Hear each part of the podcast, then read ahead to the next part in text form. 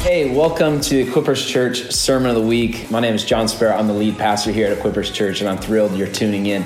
I believe the message you're about to hear is going to encourage you, inspire you, and equip you for life. If you'd like to know more about Equippers Church and ways to partner with us, please visit equipperscc.com. God bless. So, guys, you know how I've been talking about Sword in the Stone? I built this set this morning uh, to further illustrate the sword. No, I'm just kidding. Um, this is uh, Beauty and the Beast. And so we, we love sharing this theater with our community. Um, and it, it's extra fun because sometimes we show up and there's a castle on the stage. Like, you tell me what other church showed up to church this morning and there was a castle on the stage.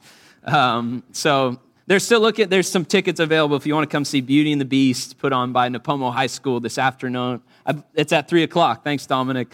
Um, they do an amazing job. Mrs. Metchek who was my drama teacher in the seventh grade, is still going at it and producing superstars like myself.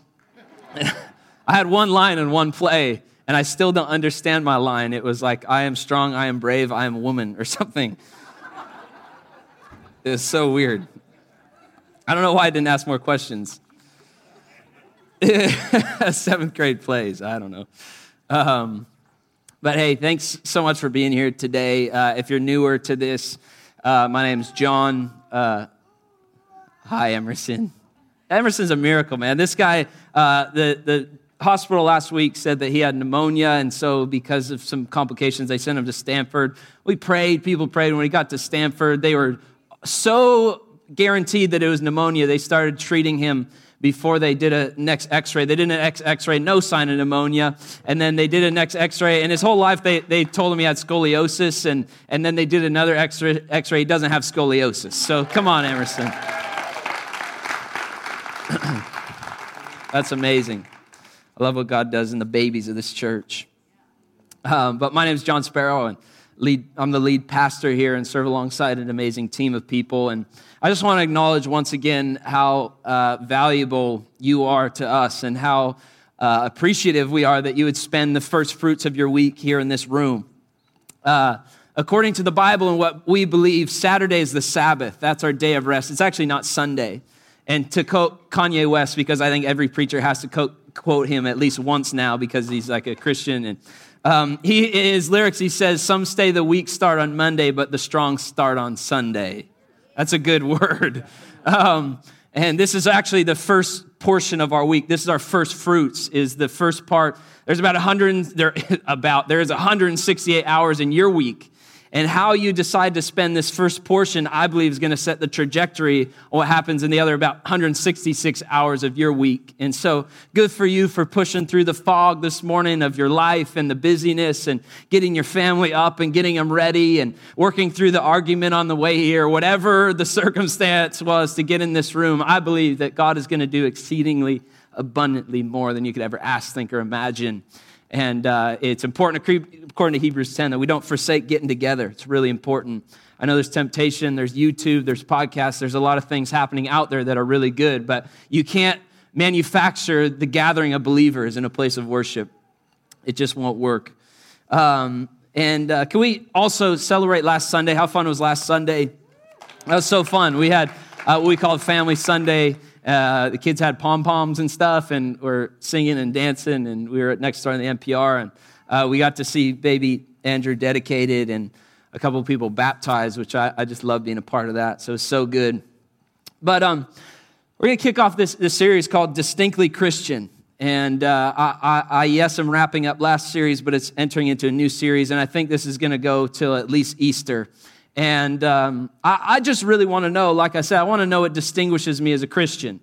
I, I, I want to know beyond just national religion of Christianity, which is a blessing. We live in a Christian nation. But I, I, want to distinguish what distinguishes me as a Jesus follower.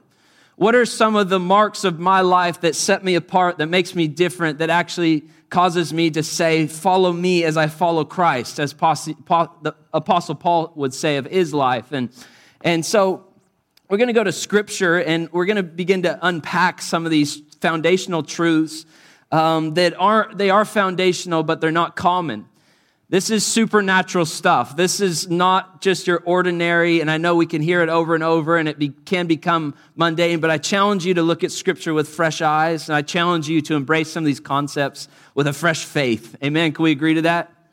Amen. And we need like a little bit more interaction just because that helps. Can we say amen? Amen? Thank you so much. That really helps uh, when I feel like I, I'm with people in the room. So we're going to go to Acts chapter 8 uh, starting in verse 4. If you don't have your Bible, we got the Bible in the sky. It says this, but the believers who were scattered preached the good news about Jesus wherever they went. Philip, for example, went to the city of Samaria and told the people there about the Messiah.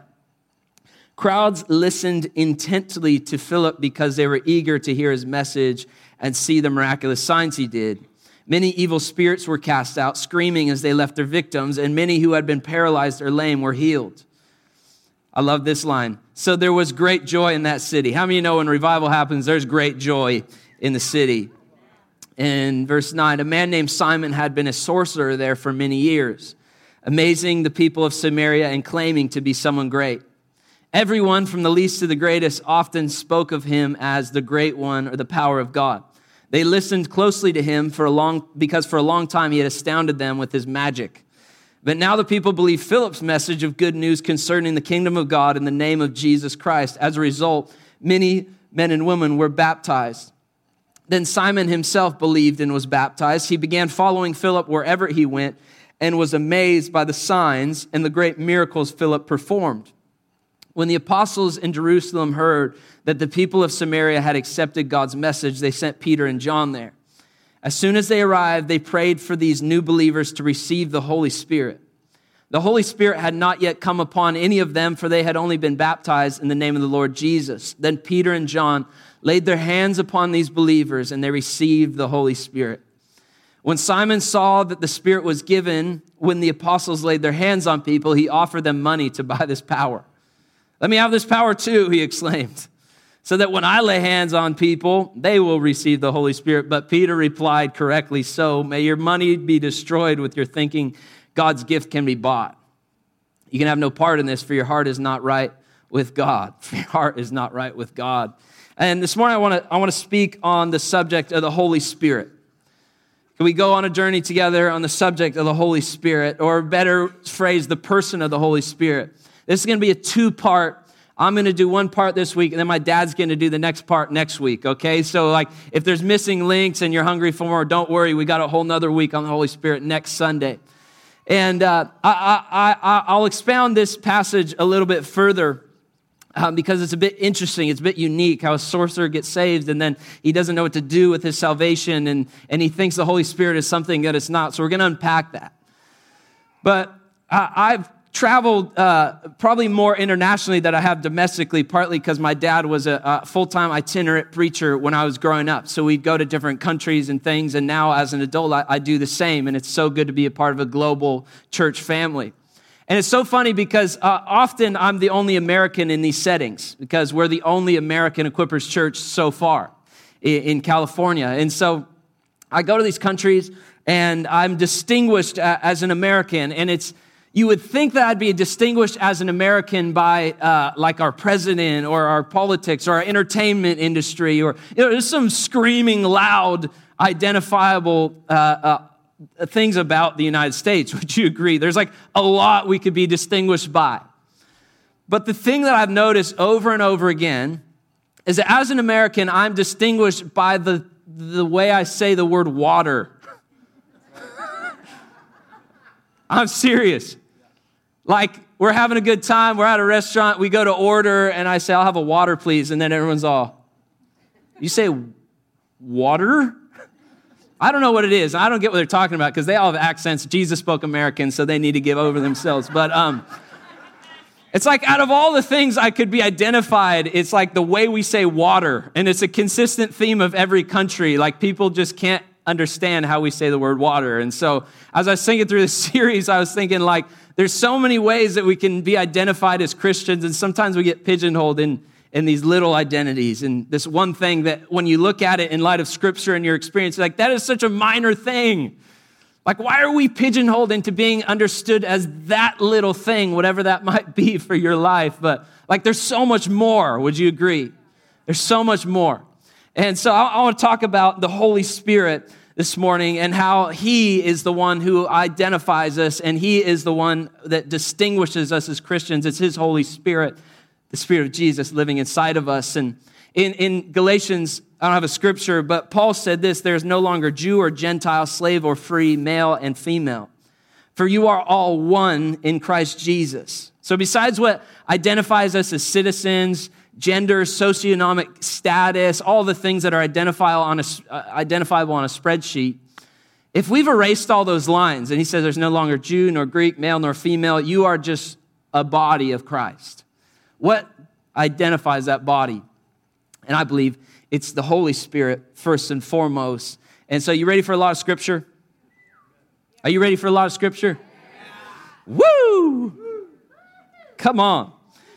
So, Acts, Acts, chapter 8, we just read about Simon the sorcerer. And to, to paint a picture of, of the, the scene here, um, the good news had captivated a small group of people that we called the apostles. They had walked with Jesus, they had been with Jesus, they had encountered with Jesus, and the message of the good news of the gospel, it, it began to spread throughout their region and great persecution came on the church. And so, uh, the way that passage started, it said the Christians who were scattered, or those who were scattered. So, because of persecution, the good news of Jesus began to scatter. It began to actually get into the hearts and the homes of people who didn't look like them, sound like them. And actually, there was, there was some bad blood between Samaritans and Jews.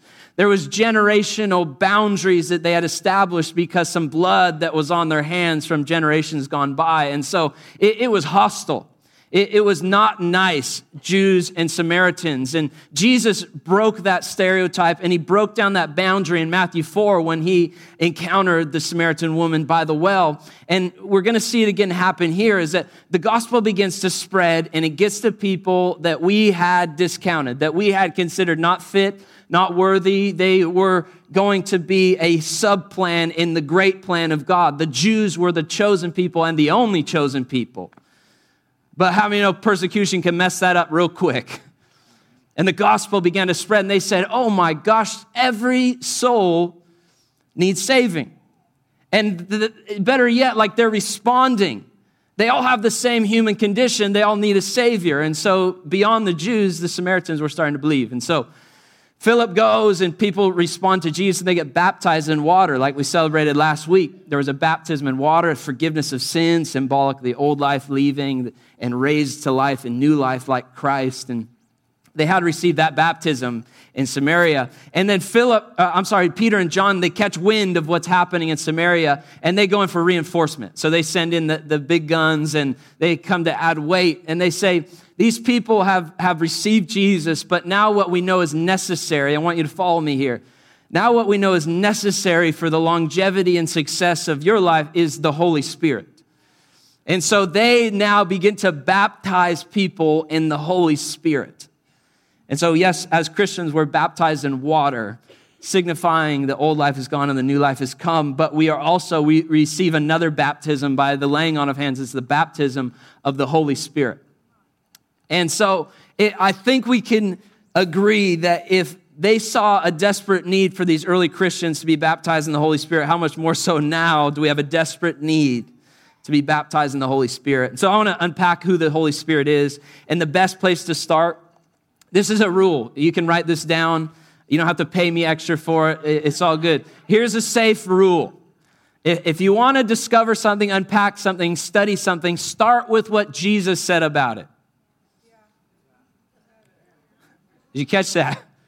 Start with Jesus and then fill in your own gaps after that, but start with Jesus. So here in John 14, 15 through 17, Jesus is speaking to his disciples, and he, he, he says this if you, love, if you love me, obey my commandments, and I will ask the Father, and he will give you another advocate. I want you to remember the word advocate. It's really important this morning. Who will never leave you. He is the Holy Spirit who leads into all truth.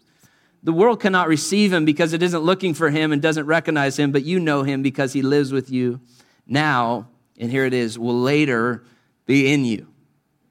We're living in the later. where he's in us. And so Jesus is letting his disciples know, even though that he's got to leave, it's actually better that Jesus left. Okay, I, I know we, we think a lot of times, man, it'd just be so much better if Jesus was here, but Jesus made it plain and simple. Like, it's better if I go.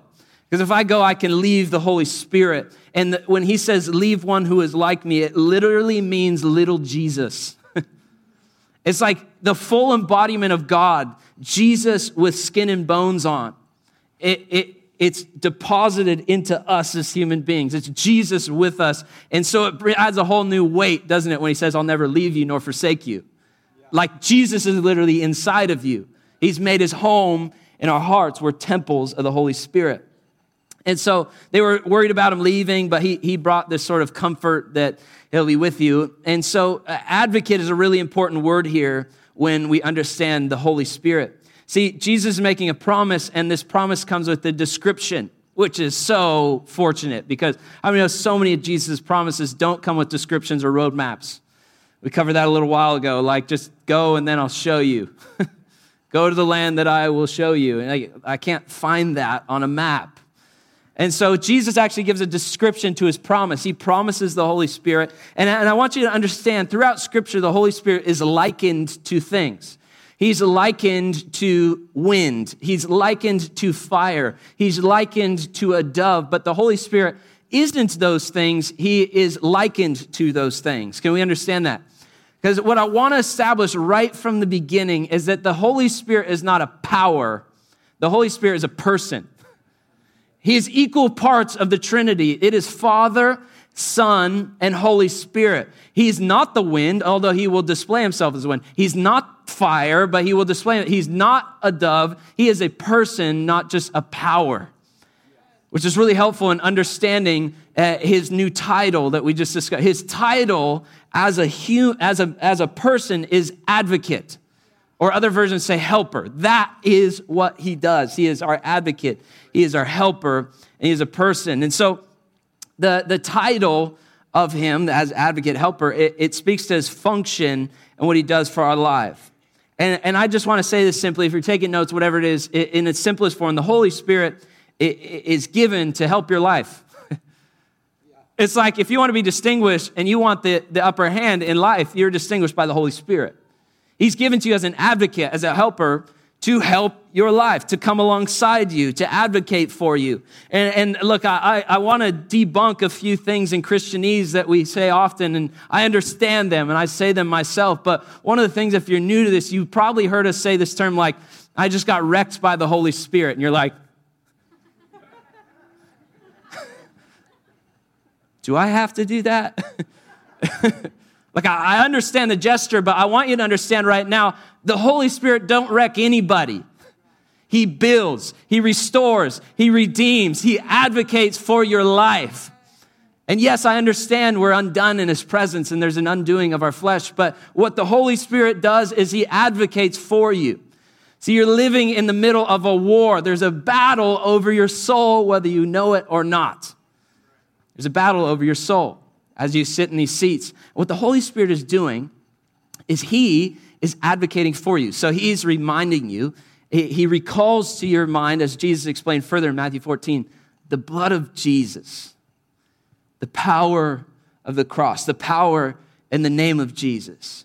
And when the enemy comes to breed lies, insecurities, shame, guilt, condemnation, the Holy Spirit is advocating for you in breakthrough. He's advocating for you in freedom. He's advocating for you in strength and security and promise and fill in the blank. He's advocating and helping your life. Can we say amen? amen.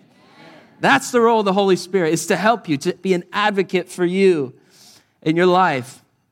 He's an advocate. And, uh, the, the portion I'm going to cover primarily this morning is uh, the fruit of the Spirit. The fruit of the Spirit. And so, like we said, the Holy Spirit is likened to a dove, right? In Scripture. And what's amazing about doves, real doves, as you study doves, that doves have nine bones in each of their wings. I don't know all the scientific names, but there's nine bones that make up the, the, the, the frame for dove's wings. And what we're going to discover as we lean into the Holy Spirit is that Paul identifies nine fruit of the Spirit. And then he identifies nine gifts of the Spirit. And so it's really the balance of those things and the operation of those things in your life that brings flight to your life. It, it, it's really the both and. So I'm going to cover probably maybe the left wing. I don't know. Please don't read into what I just said. it sounded terrible when it came off my lips. and uh, I doubt I'll cover the right wing. um, but we're going to uh, talk about the balance of those things and the Holy Spirit actually working in your life because He is a source in you. And He's not just something that comes on you. And so I, I, I want to look at this Romans 8, 9 through 11.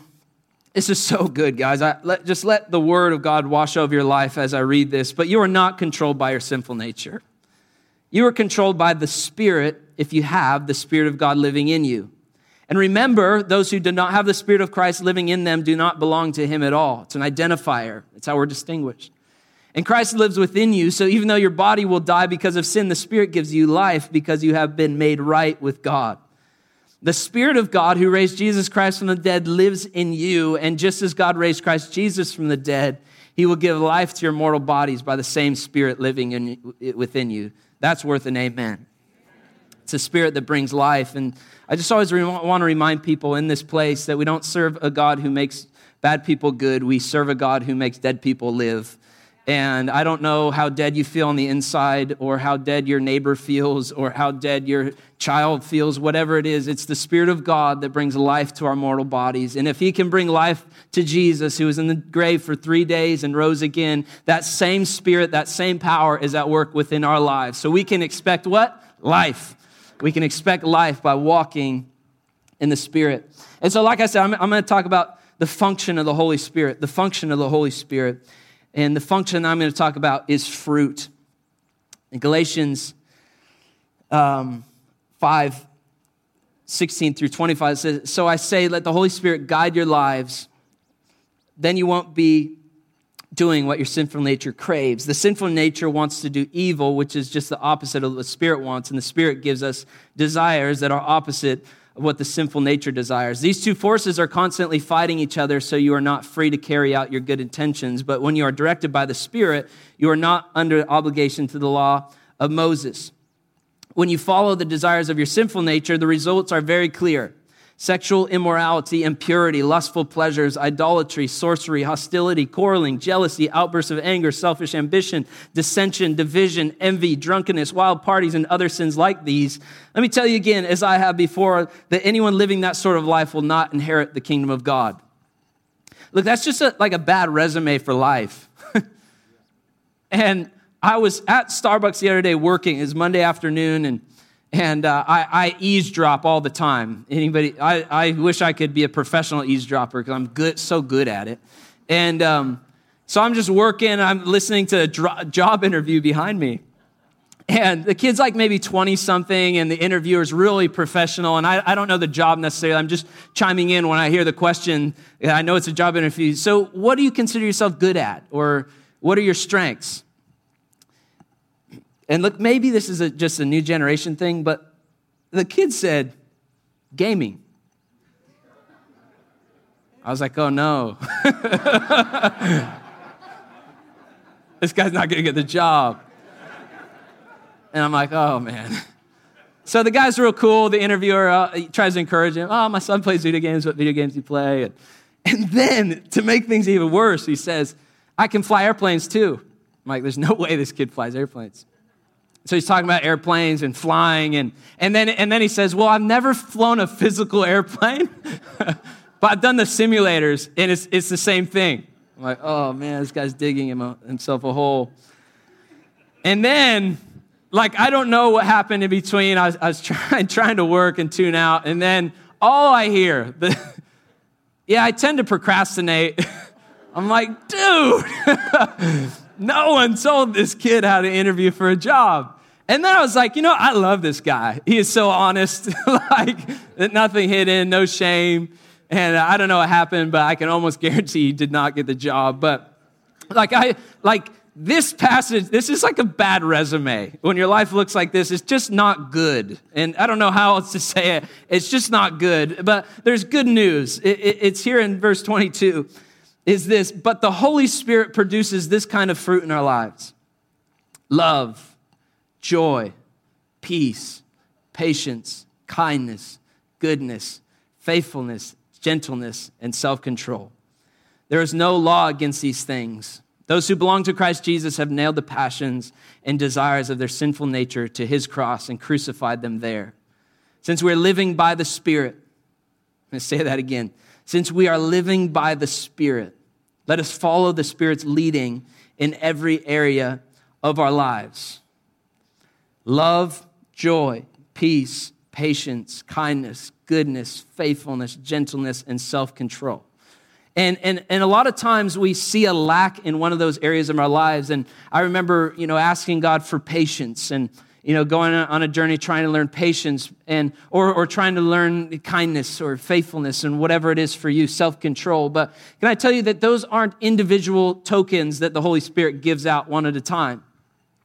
This is the fruit of walking with the Spirit. And so if you walk with the Spirit, your life will display love. If you walk with the Spirit, your life will display joy, peace, patience, kindness, gentleness, goodness, faithfulness, and self control. This is fruit of walking with the Spirit. And what, what love, that's an agape love. It's, it's, the, it's an intimate sort of love that is unconditional between one another. Joy, I, I love this. Joy, it, it speaks to a state of rejoicing. I know happiness can be fleeting, but joy is a state. It's a state of rejoicing. Peace, I love this. Peace is defined here as freedom from worry. Ah, oh, could you imagine? Freedom from worry is how peace is defined. And then it goes on patience. Uh, uh, there's calmness to your life, there's an ability to wait kindness and, and, kindness is, is defined usefulness. And so god by his spirit he makes you useful to people. It, that's kindness. You're willing to be used by god. Goodness that speaks of generosity benevolence. You're used generously in your goodness. Faithfulness eh, eh, i love this. Faithfulness is defined what can be believed. I mean oh, no it would be great to be distinguished as a, as a person that someone could trust you know, I, I believe the words that come off John's lips. Why? Because he's, he's a Christian. And a, a lot of times that's not true, is it? People think that we have some sort of agenda. There's some sort of uh, some sort of scheme that we're talking them into. But how, how I know that when you're led by the Holy Spirit, there's faithfulness to your life. You can be trusted. You can be believed. Gentleness speaks to humility, and I love this. Gentleness speaks of bridled strength. So it's not that you don't have a backbone. it's not that you just curl over and let the world walk all over you. It's that you have learned the discipline of bridled strength. You know that you are a son of God, a daughter of God. You know that you are royalty. You know that you are strong. You know you carry breakthrough, but you know that you don't let that be to the detriment of other people. You know how to bridle all that strength to be humble before other people and use it to serve one another. That is gentleness. And then self control is pretty self explanatory. You know how to control yourself. I'm just believing that here pretty soon that both my daughters get saved and they get filled with the Holy Spirit and they begin to display these attributes. Praise Jesus for their salvation. I just, no, I'm just kidding. Um, look, these, uh, I, I, I want to just explain that on, on, this wing of the Holy Spirit, the, the, the fruit of the Holy Spirit, that it's only in the context of community that words like patience, kindness, and generosity make any sort of sense. Like these descriptors are not for our relationship with God. God is perfect. And without the filter of humanity, he's, he's trustworthy. And without the filter of your father, he's good.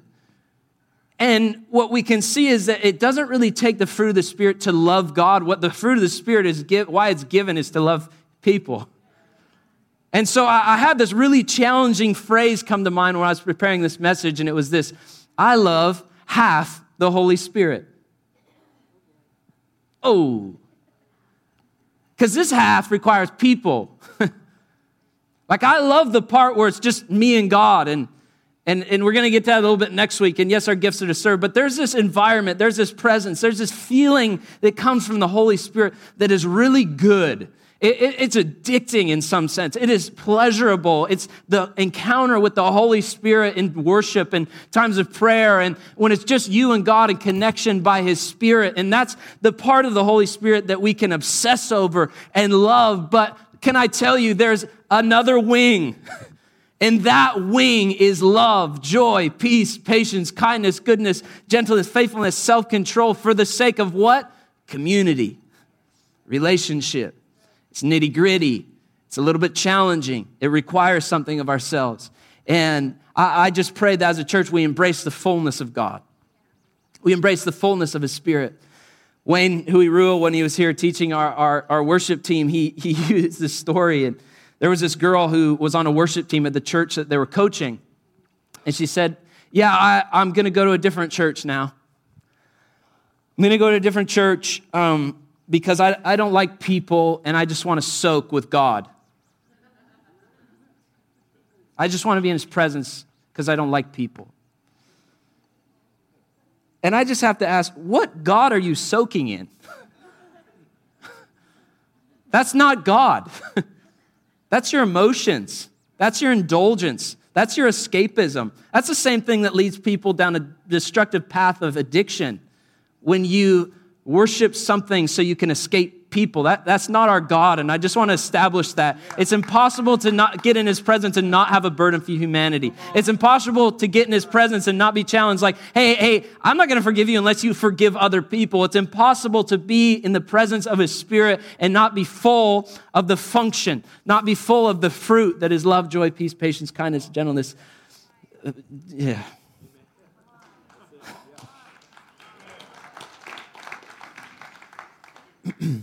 It's, it's in the context of a community that God is, that, that we actually get to see what God's doing in our lives.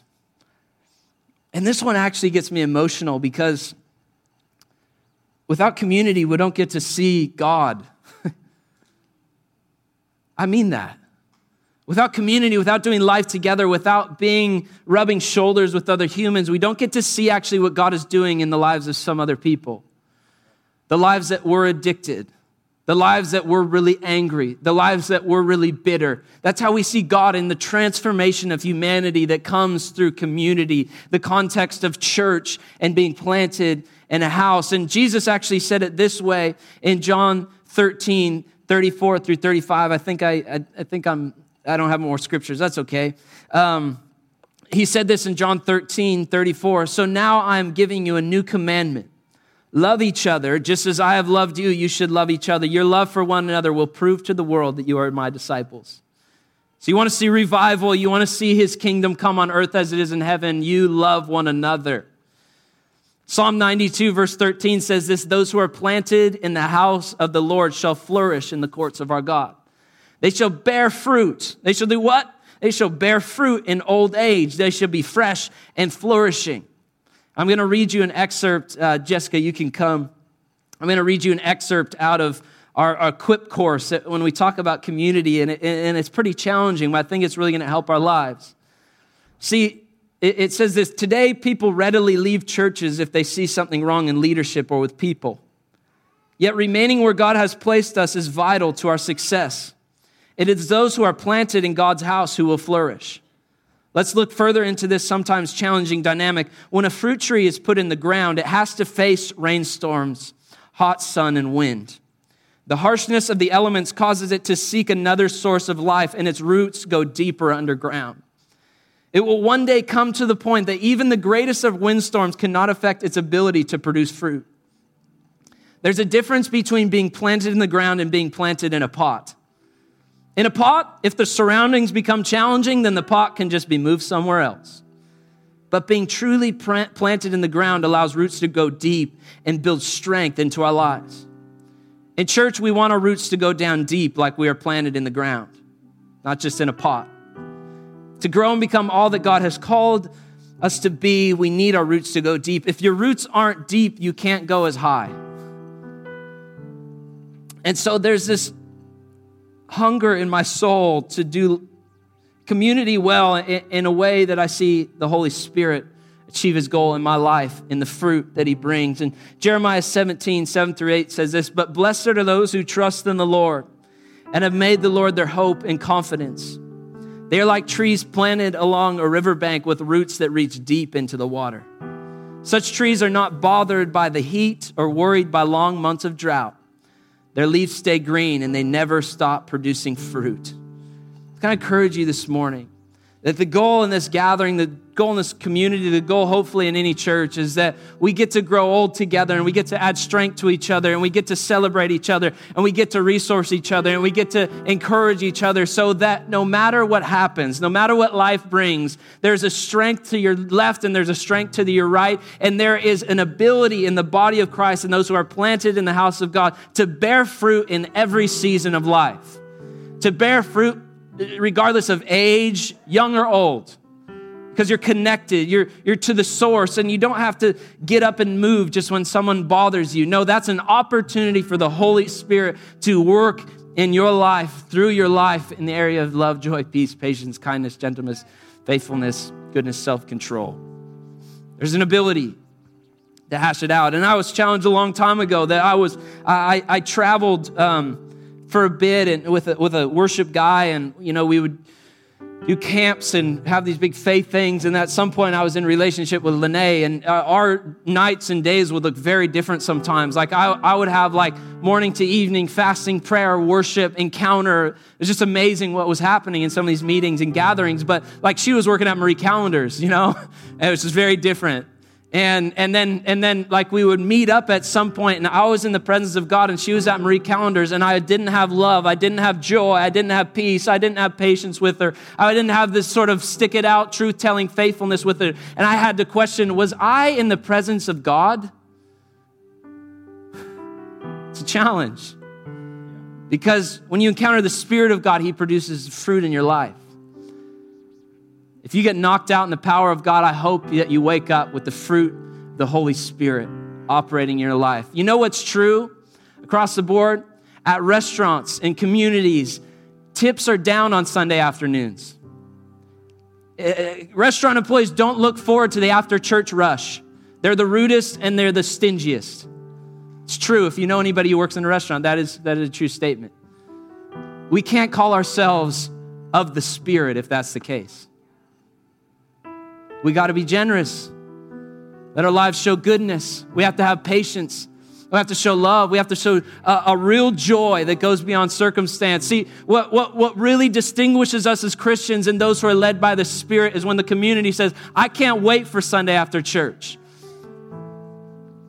I can't wait till I get to work because I, I, work next to a, a Christian. Man, you should meet my cousin, Jeff. He's a Christian, man. You, you won't be the same. I can't wait to get around a Christian because of the fruit that their lives produce. And it's through the context of community that we are strengthened in the power of the Holy Spirit. And so, going back to Simon the sorcerer, uh, you know, he thought that the Holy Spirit was a formula or a manifestation, and that somehow the Holy Spirit could be bought, which is really dangerous. And it's so funny because as I was reading this, the, the answer to his problem was in his name. His name is Source-er. And the Holy Spirit isn't a, isn't a formula, it's a source. He was looking to the outward manifestation. He was looking to the gift. He was looking to the appeal of the Holy Spirit. But the Holy Spirit isn't those things. He's a source. Simon the sorcerer. Come on, dude. Say your name out loud and you'd get the point. It's the source that matters. And uh, another term, and if I can challenge your mind one more time, is, is this whole concept of, and it's attached to the Holy Spirit. I need to go and get filled. I need to go and get filled. And I, again, understand the gesture. I understand the motivation behind that, that statement. But according to scripture, you were never meant to go and be filled. You were meant to stay and be filled. See, Jesus said it like this in John 15, 4, remain in me and I will remain in you. For a branch cannot produce fruit if it is severed from the vine, and you cannot be fruitful unless you remain in me. The point here is to stay connected to the Holy Spirit. You don't, don't treat Sunday mornings as a gas station where you come once a week and, and you get your tank filled up, and then and, and then you wait till next Sunday to get your tank filled up. And no, no, the point is abiding. The point is relationship with the person of the Holy Spirit. And I, I think what the what the world needs and the distinction of Christians is and what's going to distinguish us in the perverse times that we're living in, the challenging times that we're living in is, is yes, the gifts, yes, the manifestation, yes, the, the spiritual expression. But I think beyond that, what's going to really identify the church and set us apart as those who are led continually by the Holy Spirit, that walk with them that work with them, that, that let us challenge our mindsets, that lead us, he leads us to forgiveness, he leads us into truth, he leads us, in, leads us into love, joy, peace, patience, kindness, gentleness, faithfulness, goodness, and self-control. See, the point is to be connected with the Holy Spirit. And uh, if I can summarize it like this and wrap this message up like this, uh, I don't know if you, you guys have ever seen a well. I was going to use a photo, but our screen was small because the beast. Um, and uh, a well.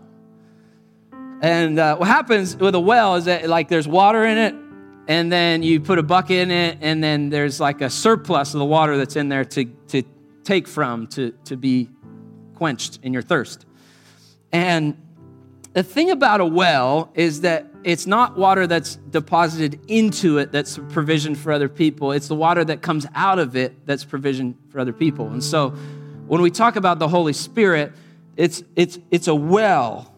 We're connected to a source. Our roots go down deep into God. We're connected to His Spirit, and it's a source. So, no matter the heat, no matter the season, no matter the times, no matter the geographical location, and I get so sick of people saying, well, once I get there, I'll do this, or once I go there, I'll be this, or once, no, no, no. Wherever you're planted, wherever you're at, you connect to the source, which is the Holy Spirit. And I, I just ask you to watch. Watch the way the Spirit begins to well up in your life, and He begins to fill you with His presence. And the best thing about about a well is that it's not just for you. We're talking about the gifts and things next week, and, and the fruit is that you're full from the source and you're overflowing. You're full and you're overflowing. And I, I feel so unashamed in the, the message of the Holy Spirit.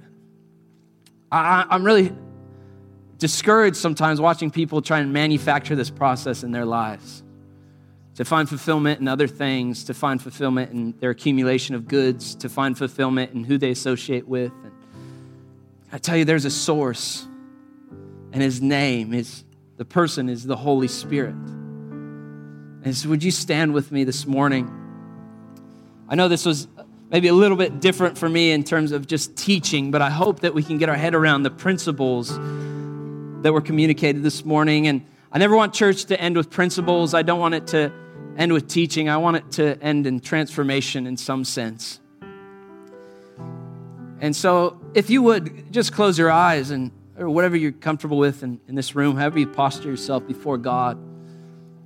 The real challenge I, I felt through this series is like, God, would you return to me the joy of my salvation? God, like, I, I don't want to be that church in Revelation where Jesus is like, hey, you forgot your first love. I don't want that to be our story.